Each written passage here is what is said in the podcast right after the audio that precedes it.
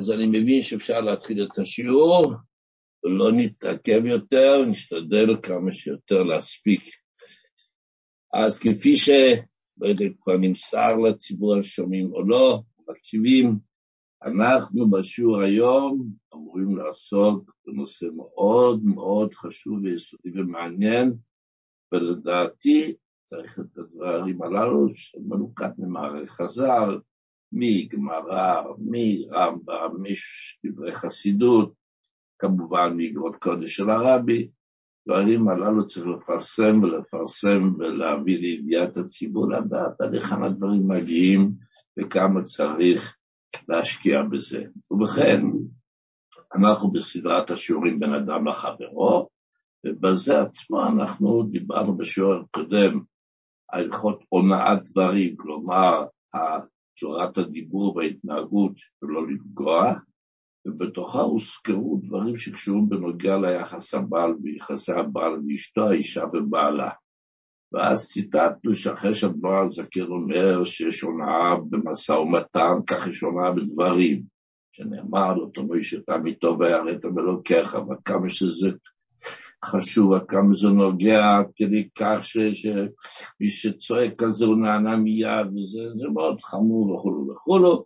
אז ממשיך בסעיף ל"ב וכותב, וצריך להיזהר מאוד בהונאת אשתו, כלומר לא לצער את אשתו, ולא לצערה בדברים, לא לדבר מילים שאמרו לצער אותה, וכפי שכותב שם דברים מאוד קשים וחמורים שהזכרנו בשיעור קודם, ומרוב שהם מפחידים אני מעדיף לא לחזור עליהם, אבל זאת האותיה הקדושה אומרת. ואחרי כן מה שהוא אומר, הוא ממשיך לעשות טוב, שבזה אנחנו נעשה בשיעור שלנו, הוא ממשיך בסוף הלכות הונאה וכותב ככה, בסוף מסיים את הלכות הונאה. לעולם יהא אדם זהיר בכבוד אשתו. שאין ברכה מצויה בביתו של אדם, אלא בשביל אשתו. תשמעו, יש פעם בדברי חז"ל כשהם משתמשים בשתי לשונות של שלילה, אין, אלא שזה אומר שאין חריגות. אין ברכה מצויה בביתו של אדם, אלא בשביל אשתו. רוצה ברכה בבית. וכך אמרו חכמים בבני דורם, כבדו את נשותיכם כדי שתתעשרו. ואמרנו בשיעור הקודם, שזה משהו מאוד לא שגרתי בכל חלקי השולחן ערוך, שמדברים על מצווה מסוימת, על הוראה מסוימת, אין מה מותר ומה אסור, ועל הדברים הכי חמורים, שיתחילו לצטט לנו דברי חז"ל, מה העונש או מה השכר שיקבלו על כך. ופה יש חריגה שמספרים לנו בנוסף להלכה, תשמעו, כדאי לכם. תעשו את זה, תתעשרו. אמרנו שלעניות דעתי נראה שזה בגלל הציוני שכמה זה לא פשוט ולא קל, כאשר מושיבים בבית אחד שתי אנשים ששם שם פרצופיהם שווים, כך הן דעותיהם שוות, ובכל זאת תמשיכו לכבד את אחד את שני כראוי. אז לכן אומרים לך, תשמע, נכון, אני יודע שזה קשה, אבל אתה רוצה להיות עשיר, נכון? אם זה עשיר בממון, אם זה עשיר בדת, אין עשיר אלא בדת. או שאתה רוצה גם זה וגם זה, בבקשה. הכל פתוח, הכל אתה יכול לקבל, רק יש לך מרשם בדוק, ואת זה אומר לך לא מישהו שאולי יקיים את מה שאומר, אולי זה אומר לך הקדוש ברוך הוא שהוא בעל הממון האמיתי, אתה תתעשר. או אז זה דיברנו בשבוע הקודם, ונתבקשתי להרחיב קצת בנושא החשוב הזה, יחסי הכבוד בין בעל ואשתו, על פי תורה וחסידות. אז בעצם הרצאות בנוגע לשלום בית, יש ארוכים של שיעורים ויש מתמשכים שעות, אבל אנחנו נתמצת ונשתדל לשים את האצבע לדברים העיקריים, כן? אבל לפני שאני מתחיל, יש בעיה מסוימת בנידון. מטבע הדברים, ובפרט כאשר מדבר בלשון נקייה, נאמר, המצב בבית, אסיר מתחיל לגלוש, ויוצאים מכלל הכבוד והעדינות שצריך לנהוג, אז כל צד מנכס ומשתמש במאמרי חז"ל וחסידות בנוגע ליחס שמצופה מהצד השני. הבעל מצטט את מה שמעת מה שאמרו בשיעור, איך האישה צריכה להתנהג לבעל. האישה אומרת, מה? ומה, ואתה שמעת מה שאמרו בשיעור, איך שהבעל, גמרא מפורשת, רנו היה תמיד, כל אחד, יש, אנחנו רואים את זה בכלל כשיש אחד שאומר למישהו דברי תוכחה, דברי מוסר שצריך לומר לו, אז ככה, יש מאמרי חז"ל בנוגע למי שמדברים אליו, כן? ויש מאמרי חז"ל, שגם מי שהולך להגיד לשני מה לעשות. אז מי שמוכיחים אותו, הוא מצטט את מאמרי חז"ל, שהכי אומר לו, כתוב הרי קשוט עצמך ואחר קשוט אחרים. מה אתה אומר לי, ואתה, איך אתה, אתה כן, מום שבך, טובה לחברך. זה מאמרי חז"ל שנועדו למי? למוכיח. כשאתה מדבר, תחשוב על עצמך גם כן. אבל מי אומר את זה? זה שמוכיחים אותו, הוא יודע את כל מאמר חדש שצריך להגיד לצד השני. והמוכיח אומר על השני, מה? קבל את האמת ממי שאמרה.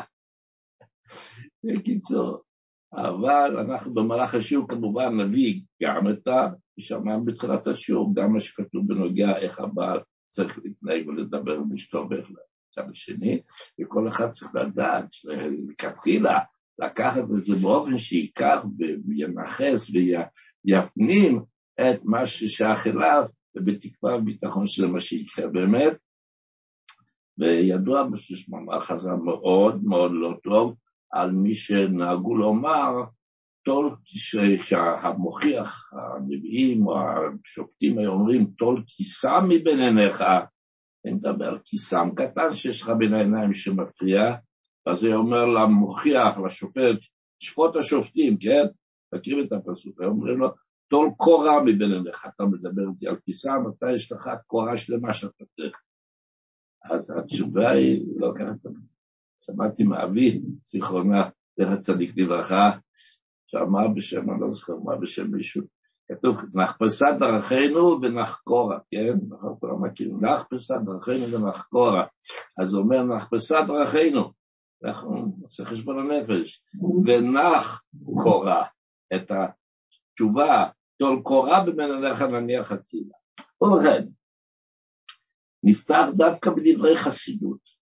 בקשר לדברי אדמו"ר הזקן, שציטטנו להם שזה גמר מסכת שבת, שכתוב שאין ברכה, שאין ברכה מצויה בביתו של אדם אלא בשביל אשתו, וכולו וכולו, וגם מה חז"ל אז בליקוט התואר, ספר, ספרו של אדמו"ר הזקן ליקוטי תורה, חמישה חומשי תורה, מסתיים, פרשת בזאת הברכה, הקטע האחרון, מאוד מעניין, יש כלל שאין בראש של ממש בסוף, הוא כותב ככה, הוא כותב ככה, אמ, או, הוא אומר ככה, בכתובה כותבים, וענה, כלומר, אני, הבעל כותב, החתן כותב, אפלח, אני אעבוד, ואוקיר, ואיזון, ואפרנס, ויחלטל אותה, ואני, אני זה שיפרנס ואיזון אותך.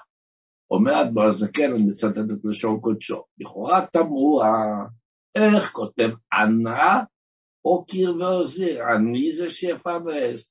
הלא אמרו, אין אדם ניזון, אלא בשביל אשתו. הרי היא זאת שמביאה את כל הפרנסה הביתה. איך? בזכותה, אתה עובד, אבל זה לא אתה.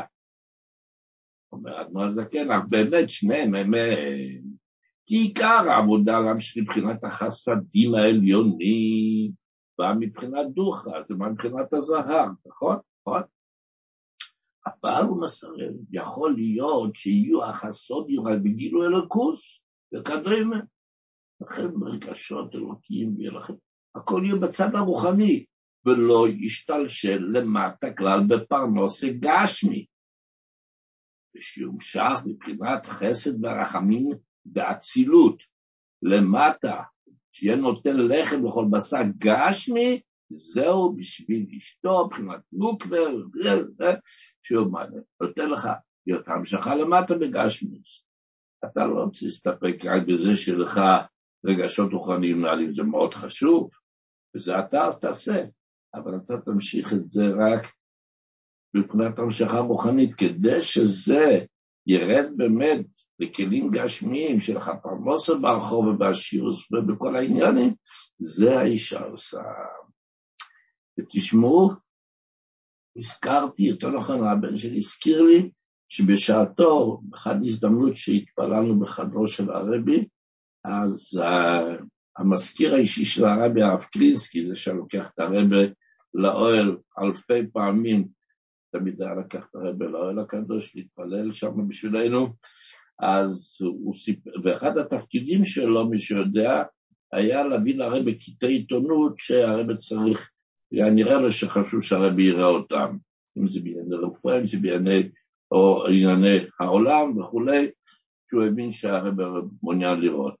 אז באחד הימים הוא מספר, הוא ראה לרבי, יצא איזשהו, איזשהו מגזין של נשות הדסה, נשות הדסה בארצות הברית, והיה שם ממש שעסק בבעיות הפרנסה לבית.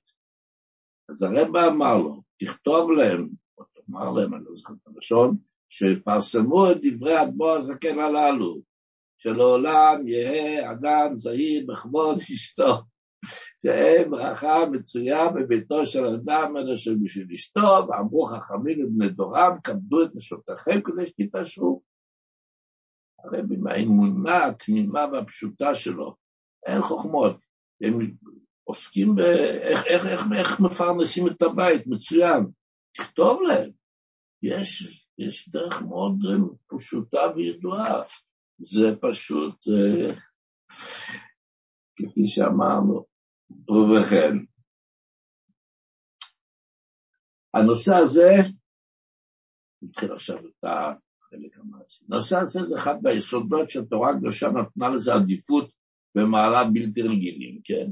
העניין הזה של, של, של, של, של, של השלום בית של ההנהגה אשתו, עד כדי כך שהשראת השכינה בבית היהודי תלויה בזה. כלשון חז"ל, שאיש ואישה שזכו לחיות בשלום, שכינה ביניהם. ואם חס ושלום אין שרוי שלום ביניהם, זה לא רוצה להגיד, בטח ידוע לכם מה כתוב בהמשך. שהשכנה מסתלקת ולא עלינו מהבית. איך נראה בית שאין בו השראת השכינה, שאנחנו הגיבורים מנסים לנהל אותו, כמובן שאנחנו, כן. ובכן, אז אה, גם הדברים שאדם אוכל פירותיהם בעולם הזה והקרן קיימת לו לעולם הבא, אז אמרת שלום בין איש ואשתו. אהרון הכהן השתבח שהוא עושים שלום בין איש ואשתו. כמה הדבר הזה הוא יסודי ועיקרי. וכאמור, אנחנו נלמד בנידון הזה מהגמרא, ברמב"ם, בחסידות, בעיקר באגרות הרבי, שהרבה לעסוק בזה. וכאמור, המחויבות וגודל הזכות והאחריות זה לשני בני הזוג, ונפתח בלשונות הרמב"ם. הרמב"ם, שאנחנו יודעים, הוא כותב בעצמו הצהרת כוונות של הרמב"ם בהקדמת ספרו, ספרי הוא הלכות הלכות.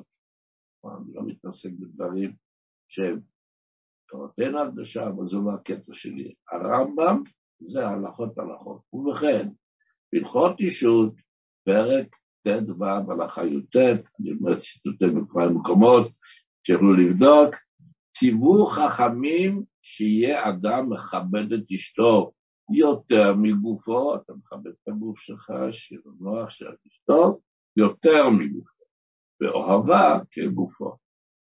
אומר המשפיע שלנו, הרב דייץ', חיים שלום דייץ', אומר שחלק מזה הוא יודע שיש הרבה שנזהרים, אבל בחלק הזה שמכבד את אשתו יותר מגופו, צריך הרבה סייעתא דשמיא. הוא ממשיך הרמב"ם אומר, אם יש לו ממון, לא צריך גם אולי לחובות, אבל אם יש לך, מרבה בטובתה, כפי ממונו. ולהטיל עליה אימה יתרה שליה, במקום שהיא הרגשה של פחד ממנו בבית, ויהיה דיבורו עימה בנחת. כן, יש לי את הרמב"ן הידועה שבכלל אדם צריך לדבר בנחת, שזה דבר חשוב מאוד, אבל הרמב"ם מדבר הלכות. ההלכה, דבר בנחת, ולא יהיה עצב ולא רק זר. אותי עצוב, ולא יכולים עצוב עוד. ולא רק זן. זה לשון הרמב"ם. בגמרא כתוב מסכת חולין, דרש רב אבירה, ככה יש שמו. מהי דכתיב, מה זה שכתוב בפסוק, טוב איש חונן ומלווה יכלכל דבריו במשפט. כן, מכירים את הפסוק בתהילים. אז כך אומרת הגמרא, לעולם יאכל אדם וישתה פחות ממה שיש לו. כלומר, לא צריך, אתה יכול להרשות לעצמך לעשות ארוחות וסעודות, כמו איזה של בני מלוכים מדי יום ביום, או כל ארוחה, לא. כמה שאתה צריך, ולא צריך, כן. וילבש ויחסה כמו שיש לו, ויכבד אשתו ובניו. רק היום שמתי לב, השיר מטריקה בין השיעור שאני מוסר לכם, זה מביא אותי לתובנות, דברים שאני שם לב אליהם, שככה אתה עובר, לומד, נו, כתוב. פתאום שמתי לב שכתוב פה גם בניו. לדור שלנו המיוחד, כידוע לכל מי שמתעסק קצת בחינוך, כמה זה חשוב, כמה זה חשוב. זה לא השיעור שלנו היום, אבל מי שקצת מתעסק בנושא יודע עד איך הדור מגיע. יכבד אשתו ובניו יותר ממה שיש לו. אין לי, הייתי רוצה לכבד אותם, אבל אין לי. תתאמץ, תתאמץ, כן. ההלכה, שוב, הרמב"ם, הלוך עשה לו. הגמרא מפורשת, מפורשת. שהם תלויים בו, הבני בית, אשתו ובניו תלויים בו. הוא בעל הבית, הוא האבא, הוא המפרנס, הוא זה שהוא דואג לבית, והוא תלוי במי שאמר והיה עולם. סליחה שאתה תהיה איזה גיבור גדול. הם תלויים בך ואתה תלוי בשער אליו. ורש"י מפרש מה זה פחות ממה שיש לו, פחות נגדי היכולת, ויכבד אשתו יותר מכפי היכולת. מאוד מעניין, מאוד מעניין. אנחנו עכשיו לפני בין ג' תמוז לי"ב תמוז, שזה ימי הגאולה של הבעיה, זאת ברשימת המסע, זה בטח שהיה מרגש לקרוא את זה, הוא מתאר אחרי שלקחו אותו במאסר למקום שמשם בדרך כלל לא חזרו, הוא בעצמו היה נידון למוות, לא עלינו, השם ישמור. והוא יושב ואומר שהוא נזכר בזוגתו הרבנית ובאמו ובבני ביתו, ואז הוא מצטט את המאמר הזה, הם תלויים בי, ואני תלוי במי שאמר היה עולם, גם הוא כותב בסוגריים, אותיות המחשבה. ואני לא יכול לכתוב כאילו, יש אותיות המחשבה. ובכן, אז אמרנו, מה הדרישות מהבעל, כן? לכבד יותר מגופו וכולו וכולו. על האישה ממשיך הרמב"ם, וכן ציוו על האישה שתהיה מכבדת את בעלה ביותר מדי. כלומר, מעבר למקובל, מעבר לרגיל. אני אכבד אותך, כמה שמגיע לך. שתהיה מכבדת את בעלה ביותר מדי, ותעשה כל מעשה על פיו. כאילו מתייעץ איתו, מה דעתך משה? אנחנו נלך לזה? אנחנו נלך? לא תטיל עליו פקודות. אנחנו היום יוצאים ל... אבל, אבל, אין אבל, אני אמרתי לך, היום אנחנו, היום אנחנו קונים זה, עושים זה. לא, לא, לא. ותעשה כל מעשה על פיו, פירוש על פיו? כאילו, ככה אני הבנתי את דברי הרמב"ם. מה זאת אומרת שתעשה כל מעשה על פיו? לא הכוונה שתתייעץ איתו אם לבשל היום דגים או בשר. הכוונה היא שרוצים לעשות משהו משמעותי, תעשה את זה בהתייעצות, מה דעתך, מה אתה חושב? ויהיה בעיניי כמו שר או מלך. ומתהלכת בתאוות ליבו, כלומר, מה שאהוב ורצוי לו, ומרחק את כל מה שישנא. אני אוהב את זה, אני יודעת שבא לי שונא את זה, אבל אני אוהבת את זה, נו מה אני... שלום בית זה השקעה משני הצדדים, זה לא הולך אחרת. ומרחקת כל מה שישנא. וזה אחרי שהוא מסכם מה תפקידו של הבעל מצד אחד, ומה תפקידה של האישה מצד שני, איך צריכה להיות ההתייחסות וההתנהגות אחד לשני, הוא מסיים במילים, ושוב, זה רמב"ם ספר הלכות, וזה דרך בנות ישראל ובני ישראל הקדושים והטהורים בזיווגם ובדרכים אלו יהיה יישובם נאה ומשובח. כתוב גם במאמר חז"ל, איזו אישה כשרה שעושה רצון בעלה, וכולנו אומרים בה, מכירים באשת חיל, ששם שלמה המלך משבח את האישה, והוא אומר, גמלתה הוא טוב, גמלת הוא טוב ולא רע כל ימי חייה. רק בתקופה שאנחנו נמצאים כיום ועדיין לא אנושענו, שימו לב. אני מזכיר את זה כמה פעמים בשיעורים בהקשרים שונים. הוטל עלינו תפקיד, ידוע שיחותיו של הרבי, בשנים האחרונות בנידון, אנחנו הדור שעלינו להביא את המשיח, לעשות כל פעולה שיכולה לזרז ולהחיש את דעת המשיח.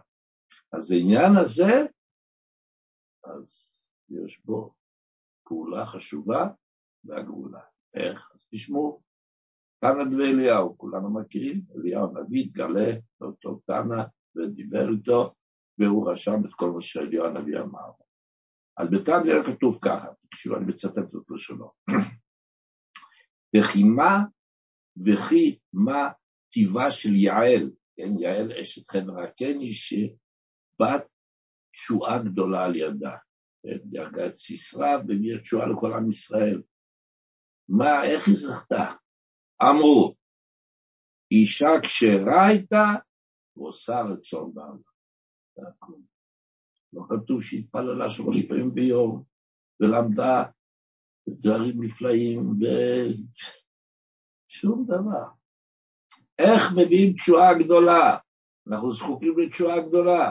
איך מביאים תשועה גדולה?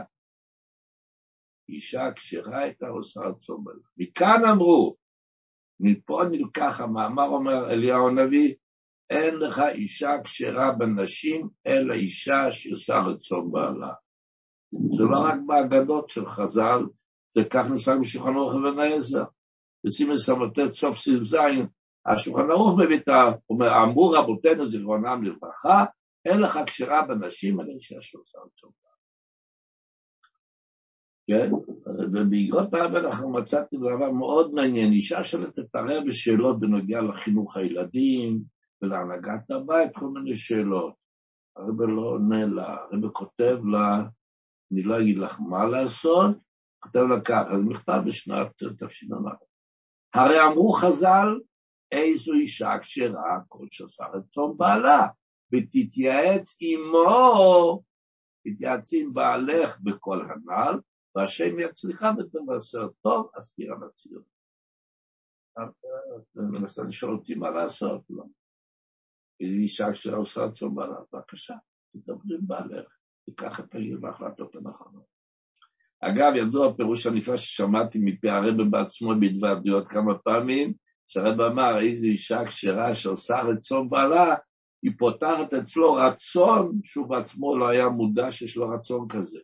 פתאום מצליחה ככה בדרכים עדינות לגרום לו שהוא יצא לשיעור, והנהיג לשיעור בחסידס, שיתנהג ככה בצורה חכמה. אישה כשרה עושה רצון, עושה רצון בעלה, היא יוצרת אצל בעלה רצונות נפלאים שהוא בעצמו לא היה מודע שיש לו רצון כזה. ובכן, אבל לדעת שזה לא תנאי. שכל אחד יאמר, אם היא תתנהג איתי כאן, או שהיא אומרת, אם הוא יתנהג איתי, אז אני אתנהג איתו כראוי. אנחנו מוצאים בכמה מהאמוראים, תשמעו סיפורים, שנשותיהם היו רחוקות מאוד מאוד מלעשות רצון בנו. מה סיפרנו באחד, השירים הקודמים שדיברנו על אמת ושקר, שרב, שקראו לו רב בגלל שהוא היה כזה גדול שלא קראו לו בשם שלו, אלא רב, שהשתתף בשם שבשם מבקשת, כשהוא מבקש מאשתו שתבשל עדשים, אתה מבשל קטניות. כשהוא ביקש קטניות, אתה מבשל עדשים, כן, עד שהבן של, הבן הפך את הדברים, לימדו לשם לדבר שקט. ורב נחמן, הרב מספר לנו אישה מאוד קשה.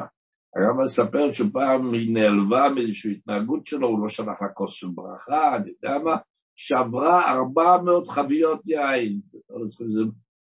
איזה שיטפון זה מבול היה שם. ואף על פי כן, המורים תמיד מכבדים את הנשים הטובות הללו ביותר, כבר בסרט יבמות מספרת, לשמוע, אני מצטט את בשום הגמרא, רב חייא, הווה כמצערה לדביטו, בוא נגיד את זה בתרגום מלכתחילה. אשתו הייתה מצערת אותו, וכאשר הוא היה מוצא משהו, היה את זה מכניס לסל שלו ומביא לה. אמר לו רב, אמר לו רב חייא, וכה מצער ללמר, היא מצערת אותך.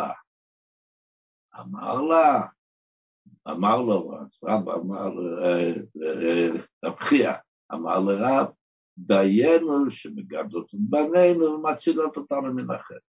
מספיק לזכויות הבסיסיות שלה. אז רשתנים אמורים לא, לא, לא התנו את ההתנהגות שלהם בהתנהגות אם יצא להם משהו שהיה פה. עכשיו תשמעו ציטוט מהרעב"ד, רעב"ד, הרייבד, כן, בן דור של הרמב"ם, של רש"י, שהוא חיבר ספר ששמו בעלי הנפש. התלמידי החכמים שמקשיבים לשיעור, יודעים בטח, זה ספר שעוסק בכל דיני תחת המשפחה, ובעל ואשתו, אז בהקדמה הוא כותב שהמטרה של הקדוש ברוך הוא שברא את האישה מאחד מאיברי אדם, עצם העצמה, כן? ולא עפר מן האדמה, מדוע? כמו שקדוש ברוך הוא ברא את האדם, עפר מהאדמה, יכול לראות גם את האישה. למה את האישה הוא ברא, כאילו עצם הוציא לו עצם, ומתוך הגוף שלו הוא ברא אותה. בכדי שהאישה תתייחס לבעלה, שהיחס ביניהם הוא חלק מהגוף.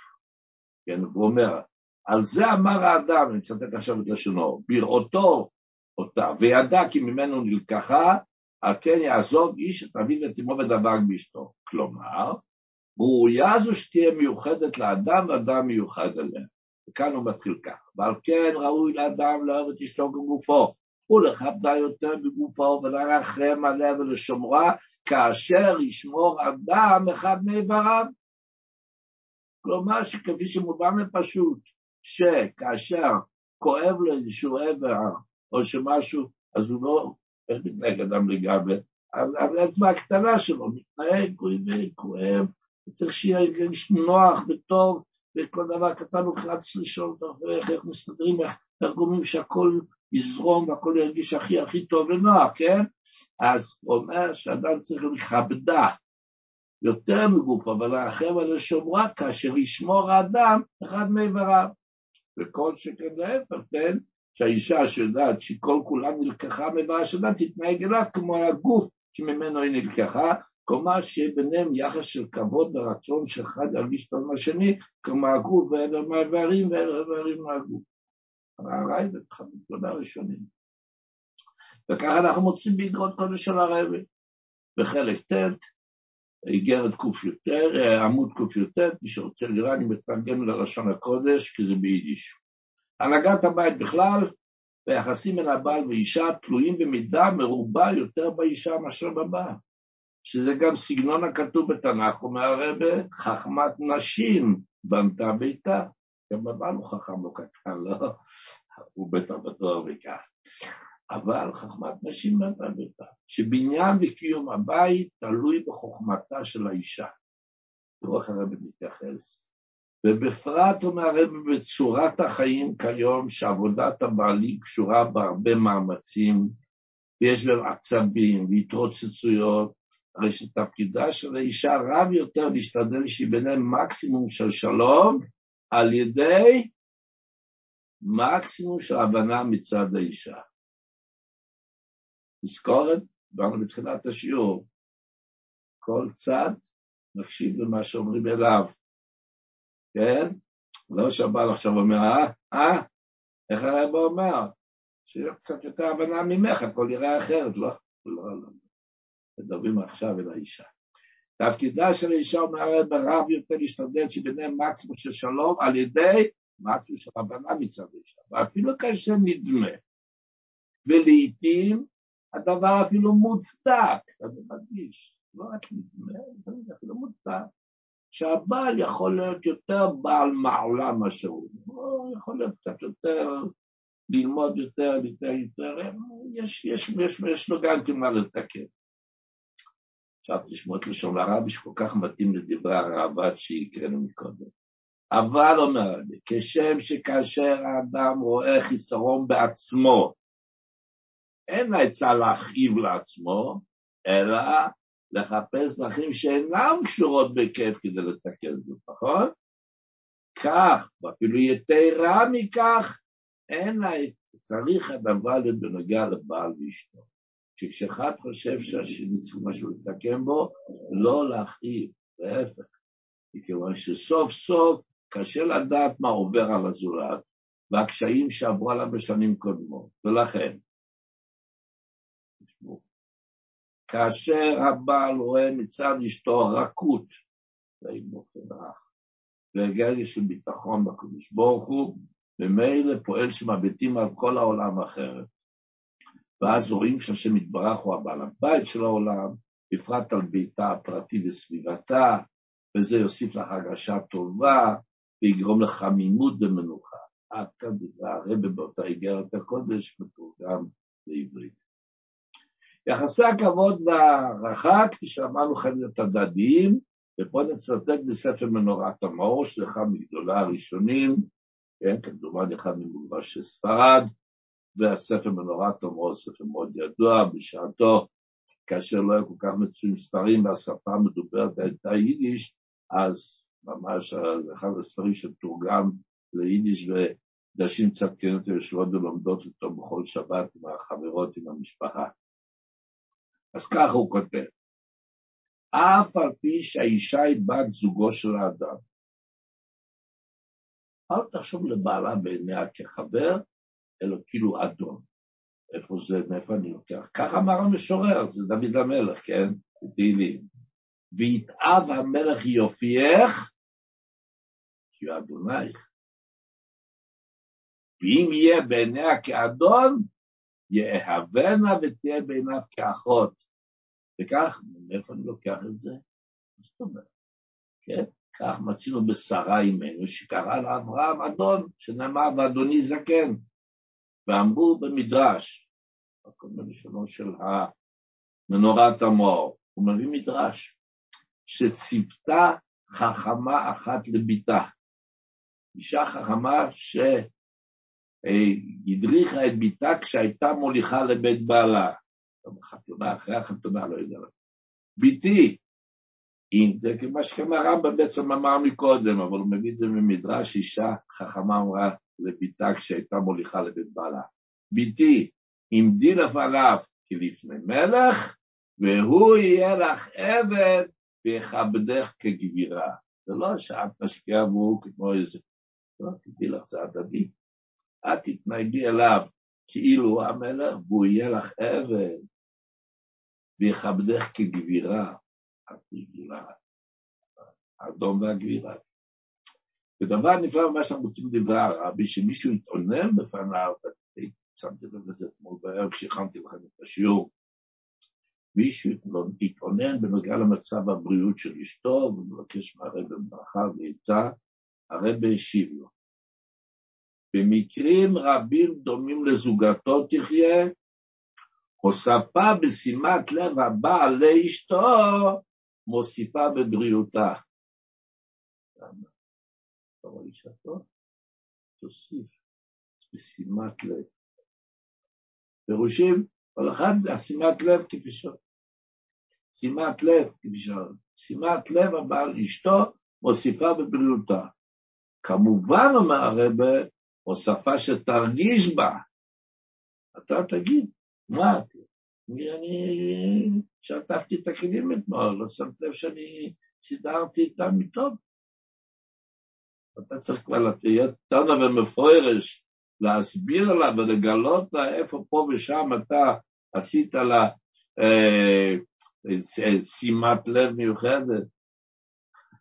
הרב אחרי שהוא כותב שהבריאות של האישה תשתפר, שאתה הוספה בשימת לב הבאה לאשתו, שזה מוסיף בבריאותה, ומוסיף כמובן הוספה שתרגיש בה, הוספה שתהיה מורגשת שם, הוספה סיפורים שנרגש, וואו, כמה הוא משתדל לעזור.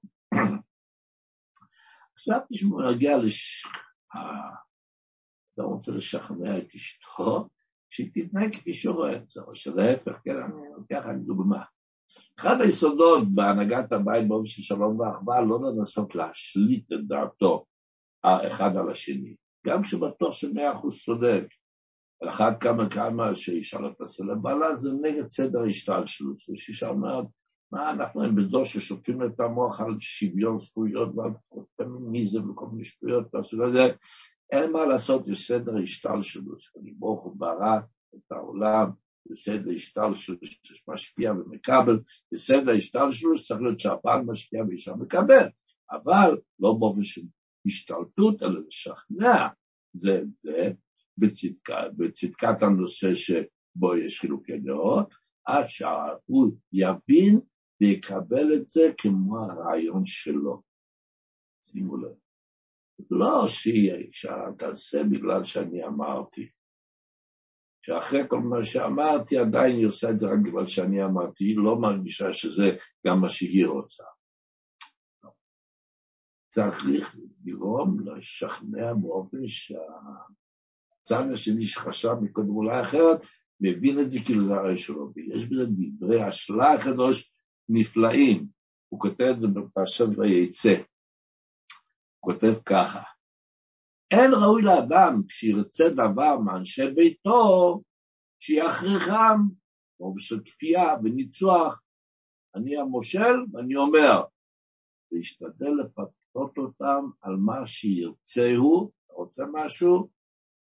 תביא את זה לכך כדי שיתעוררו לזה מעצמם, כי זה יותר טוב שעשו את זה על צד ההכרח. מביא איזה ראייה נפלאה.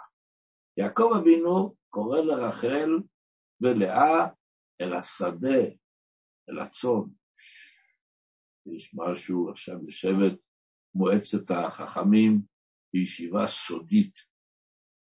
לשדה, יש לי משהו אישי לומר לכם, משהו מאוד סודי. מה קרה? הוא מתחיל להסביר להם עד כמה שלבן עשה איתו צרות, ואיך הוא רימה אותו וכל זה. מצטט את לשון של השלה הקדוש, כן? זה אומר, ראו כמה הרבה יעקב דברים רחל ולאה כדי שיתרצו בטוב לבב. אף על פי שהקדוש ברוך הוא ציווה לו שישוב לביתו. תגיד להם, אתה יודע מה? הלילה היה לי שיחה, הקדוש ברוך הוא התגלה ואמר לי, יעקב, קח את הפק עליך, הגיע הזמן ללכת הביתה. הקדוש ברוך הוא אמר. בגלל שיעקב, אפשר לסמוך עליו, הוא אומר שהקדוש ברוך הוא אמר, הוא אמר, לא. כהן בשדה, מתחיל לספר להם, אתם ידעתם איך שבתכם את תלבי, וכיף את מסקוקי עשר בונים, ובלילה וביום עבדתי אותו. מה? מה אתה, מה, אתה, מה אתה משכנע? תגיד, הקדוש ברוך הוא אמר. לא, לא, לא. הוא אומר עוד הפעם, להשתדל לדבר עד שירצו הם בתכלית, שיתעוררו לזה מעצמם. ראו כמה הרבה יעקב דברים רחל ולאה רצו בטוב לב, אף פי שהקדוש ברוך הוא ציווה לו ששוב לביתו. עכשיו, בעל טוען, הקדוש ברוך הוא, החז"ל אמרו, איזה אישה כשרה שרוצה בעל. לא חייבת לשמוע לי. כן, אז אחד מהפוסקים כותב למישהו, אומר, אתה יודע שהרמב"ם לפני ההלכה הזאת, כן, הוא כותב ציווי על אישה שאתה מכבדת את בעלה יותר מדי, נכון, נכון, אבל לפני כן הוא כתב את ההלכה, ציווי חכמים שאתה מכבד את אשתו יותר מגופו. אתה מתחיל בסעיף השני ברמב"ם. הוא מספר לי, אני לא יודע מה הוא כתב לאותו בעל שאלות ותשובות בהלכה שציטטתי את לשונו. מה זאת אומרת? חייבת לשמוע בקונים, מה זה? זה רמב"ם מפורש. יפה. פתאום אתה רואה את הרמב"ם, מה קרה לך? הגעת לרמב"ם הזה, דילגת אחד רמב"ם שכתוב לפניו, שאתה צריך לכבד יותר בגופו ואהבת גופו. אמרתי שהאישה טוענת שהבעל לא מתנהג בחיים הרוחניים כראוי. הייתי מכבד אותו, אבל מה לעשות, שנראה אותו קצת יושבת, אבל לא באמת מתנהג. טענה נכונה, אבל צריך לזכור שבטבע הבריאה, אין מה לעשות, האישה לא יכולה להיות המורה והמחנכת. אדרבה, בדרכו של איש לכבוש, כמו שכתוב, זה לא שמלמדים אותו מה לעשות, לכן זה לא התפקיד שלה. מה, מה צריך לעשות? אלא מה? אשת חיל. אנחנו פותרים את האשת חיל ורואים איך, איך שלמה המלך מדבר על הדבר הזה. פיה פתחה בחוכמה ותורת חסד על לשונה. כלומר, היא מוצאת את הדרך להביא אותו לידי כך שהוא ירגיש כאילו הוא מחליט לשנות את ההתנהגות, כמו שאמרנו מקודם בנוגע ליעקב לגבי רחל לאה. כמו שהבת צריכה גם אשתו, היא צריכה כלפיו. אם היא חושבת שצריך קצת לשנות את ההתנהגות שלו, אז צריך למצוא את זה באופן שבצורה חכמה זה יגיע לידי כך שהוא יגיע לכך. אם אין ברירה, אז לעשות את זה באופן מורכב על ידי חבר טוב ומשפיע, אבל בואו שהוא לא ירגיש בכך. כפי שאמרנו, זה הפך סדר השתלשלות, זה לא עובד. כאמור, כפי שאמרתי, בתחילת השיעור יש לנו הרבה מה לדבר, יש לנו הרצאה עמוקה ומפורטת בנושא, שמתפרסת על פני הרבה, פי שתיים לפחות מהזמן שהקדשנו לשיעור הזה, אבל אני מקווה שהצלחנו להביא לכאן, השתדלנו לפחות את היסודות באופן הכי הכי מצומצם, אם תהיה דרישה, אולי פעם נכין איזה שיעור מיוחד ארוך ומפורט יותר, אבל אלה מהיסודות של מבנה הבית היהודי, וכפי שהרמב"ם הבטיח, והרמב"ם זה ספר הלכות פסוקות שהזכרנו מקודם, שהרמב"ם כותב, איך אמרנו את לשון הרמב"ם, שבכך, אה, או, זה דרך בנות ישראל, בני ישראל הקדושים והטהורים לזיפוקם, בדרכים אלו יישובם נאה ומשובח. משהו משובח, ממש ממש יהיה, אשר נזכה לגאולה האמיתית והשלמה. משיח צדקנו יעבור, ויהיה כולס כל העולם כולו רק בחיים טובים ורוחניים וטובים, כן תהיה לנו בקרוב ממש בגול הבידן, שם הטוב, יזכח לנו את פועל צדק במהרה בימינו, אמן.